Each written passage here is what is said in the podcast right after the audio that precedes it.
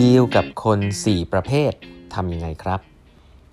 สวัสดีครับ ท่านผู้ฟังทุกท่านยินดีต้อนรับเข้าสู่แปดบรรทัดครึ่งพอดแคสต์สาระดีๆสำหรับคนทำงานที่ไม่ค่อยมีเวลาเช่นคุณนะครับ อยู่กับผมต้องกวีวุฒิเจ้าของเพจแปดบรรทัดครึ่งครับตรงนี้เป็น EP ที่ 1407 แล้วนะครับ ที่เรามา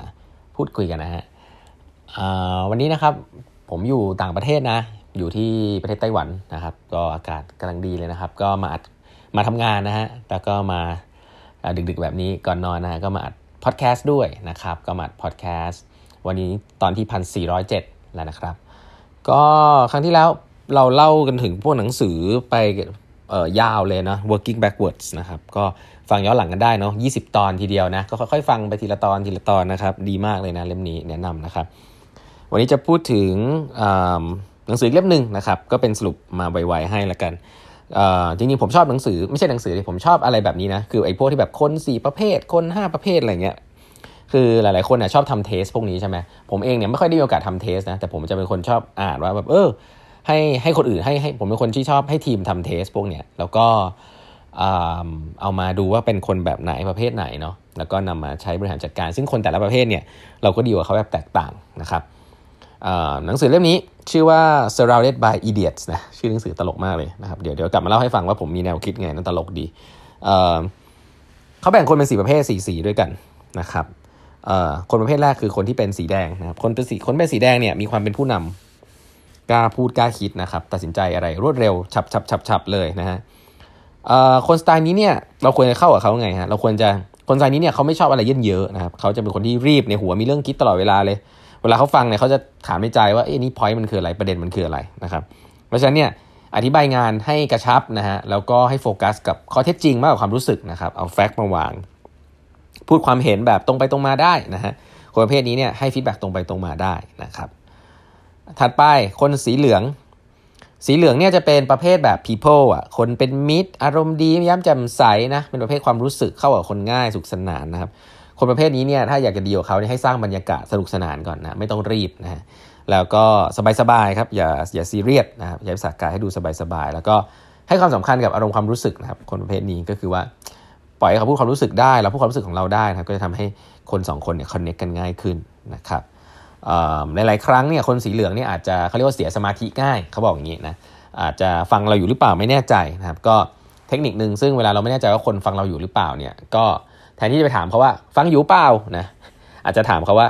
เออช่วยสรุปสิ่งที่เราพูดได้ไหมจะได้เข้าใจตรงกัน อ่า แบบนี้ก็เราก็จะได้รู้ว่าเออเขาพูดอะไร ผมใช้อย่างนี้กับกับน้องๆบ่อยนะฮะอันถัดไปนะครับ อันถัดไป อันถัดไปคือคนที่เป็นสีเหลืองนะครับ คนสีเหลืองเนี่ยลักษณะหลักๆเนี่ยคือเป็นมิตรนะฮะดูอารมณ์ดียิ้มย้มแจ่มใสเหมือนกัน แล้วก็เข้ากับคนง่ายนะครับ สนุกสนานเคล็ดลับ การทำงาน โอ้ คนสีเหลืองนี่จริง ๆ พูดไปแล้วนี่นะลืมไปนะอ่าถัดไปเป็นสีเขียวนะครับขออภัย สีเขียวเนี่ยจะเป็นสไตล์ลอจิกเลย จะเป็นแก๊งเขาเรียกว่าแก๊งอนาลิติกเลยนะครับ ใจเย็นไม่ชอบเป็นจุดสนใจนะครับ ไม่ชอบขัดแย้งกับใครนะครับ คนสีเขียวเนี่ยให้ตั้งใจฟังเขานะครับว่าเขาเป็นความกังวลเรื่องอะไรนะครับ แล้วก็ให้ทำความเข้าใจว่าอีกฝ่ายเนี่ยติด ติดอะไรอยู่ทำไมถึงทำอะไรช้าเนาะคือเขาจะเป็นคนใจเย็นแล้วก็ไม่ชอบเป็นจุดสนใจนะครับ เพราะฉะนั้นพยายามที่จะพูดคุยกับเขาอย่าอย่าไปคุยในที่พับลิกมากนะครับเพราะว่าเขาจะเป็นคนที่เขินนะครับแล้วก็เมื่อเขินเสร็จจะไม่เป็นตัวของตัวเอง ก็ให้พยายามพูดคุยกับเขาแบบวันออนวันนะครับให้โอกาสแล้วก็ให้เวลาในการพูดคุยนิดหนึ่งนะคนประเภทนี้เนี่ยจะเป็นคนใจเย็นพูดน้อยนะครับ แต่ว่าจริงๆก็จะมีความเก่งในแบบของเขานะในการคิดเชิงวิเคราะห์นะครับ ซึ่งจะคล้ายกับอีกคนประเภทหนึ่งซึ่งเป็นคนเขาบอกว่าเป็นสีฟ้านะครับลักษณะหลักๆเนี่ยคือดูนิ่งๆใจเย็นๆเป็นนักคิดวิเคราะห์นะครับ ก็นักวิเคราะห์เนี่ยชัดเจนคล้ายๆคล้ายๆอันแรกนะครับก็คือเขาอย่าอย่าไปพูดถึงสิ่งที่มันดูเพ้อฝันมากนะครับ แล้วก็ให้ใส่ใจอธิบายรายละเอียดนะเวลาคุยกับคนแก๊งนี้เนี่ยต้องเตรียมข้อมูลให้แน่นเลยแน่นแน่นแน่นกว่าเบอร์หนึ่งอีกเบอร์หนึ่งเนี่ยอยากขอดูอะไรไวๆนะแต่ว่าเบอร์ฟ้าเนี่ยจะแนวแบบขอดูละเอียดเลยนะขอดูละเอียดเลยบางทีอาจจะแนวไม่เชื่อใจด้วยซ้ำ นะอาจจะไม่เชื่อใจด้วยซ้ำเพราะฉะนั้นเนี่ยก็อาจจะเป็นคนที่คิดเยอะนะครับเป็น perfectionist แล้วก็ก็อาจจะทำให้ทำอะไรช้าใช้คำนี้แล้วกันนะครับนี่คือคนสีประเภทนะฮะที่ผมแนะนำนะ ถ้าเกิดอยากจะทำเทสอะไรพวกนี้ผมก็แนะนำบ่อยนะ ผมก็ยังใช้นี้อยู่คือ e-color นะ equilibria ส่วนตัวชอบอันนี้เพราะมันสั้นดีนะครับไออันอื่นพวก MBTI พวกเอ่อ StrengthsFinder บางทีมันยาวนะครับไอตัว e color เนี่ยจะคล้ายๆอันนี้ก็ แบ่งคนเป็นสีประเภทเหมือนกันเป็นสีสีคล้ายๆกันนะครับ จริง ๆ ตีความว่าคล้าย ๆ กัน แล้วก็วิธีการก็คือว่าพอเราให้ให้ทีมทีมงานเราทำไอ้พวกเนี้ยสีสีอะไรพวกเนี้ยเราก็จะพอจะรู้ว่าเขาเป็นคนยังไงนะครับ แล้วก็อาจจะทำเวิร์กช็อปให้เขาได้พูดคุยกันนะครับ ว่าเออคุณคนแบบคุณเนี่ยเราต้องดีลด้วยยังไงอะไรแบบนี้ให้เขาพูดออกมา แล้วก็จดไว้นะครับมันก็จะกลายเป็นว่าเราก็จะมี tribe ของเราอยู่ในองค์กรนะว่ามีสีอะไรบ้างอะไรเงี้ยเรามาระวังให้ดีนะครับ เวลาทำเทสพวกนี้อย่าเป็นเลเบลเนาะเพราะว่าทุกคนเนี่ยมีส่วนผสมของทุกสี แค่ใจแค่ว่ามันมากหรือน้อยต่างกันอย่างไรนะครับอะทีนี้ผมแตะเรื่องนึงไปคือชื่อหนังสือ surrounding by idiots เนี่ยนี่น่าสนใจเพราะว่าอะไรรู้ไหมฮะเพราะว่าผมเคยเห็นบทความหนึ่งเขาพูดเกี่ยวกับหนังสือเล่มนี้ฮะเขาบอกว่าหนังสือเล่มนี้นี่ชื่อตลกมากเลยนะครับ เพราะว่าจะพูดประมาณว่าแบบฉันเนี่ยล้อมรอบด้วยคนอีเดียตนะฮะจริง ๆ แล้วเนี่ยมันมีรีเสิร์ชอยู่เหมือนกันนะครับว่าจริง ๆ แล้วคนที่เก่งหรือคนที่นิสัยดีเนี่ยเขาจะพาตัวเองไปอยู่ในที่ที่ดีนะเหมือนกับว่าถ้าเราอยู่ในสังคมที่ดีอะ เราก็จะเป็นคนดีไปด้วย คือคนเราอะเวลาอยู่ที่สังคมแบบไหนก็ตามอะก็จะปรับตัวเข้าหาสังคมแบบนั้นนะเพราะฉะนั้นการเลือกสังคมเนี่ยมีความสำคัญมากนะถ้าคนคนหนึ่งเนี่ยสามารถที่จะใช้เวลา surrounded by idiots อยู่ได้นานๆเนี่ย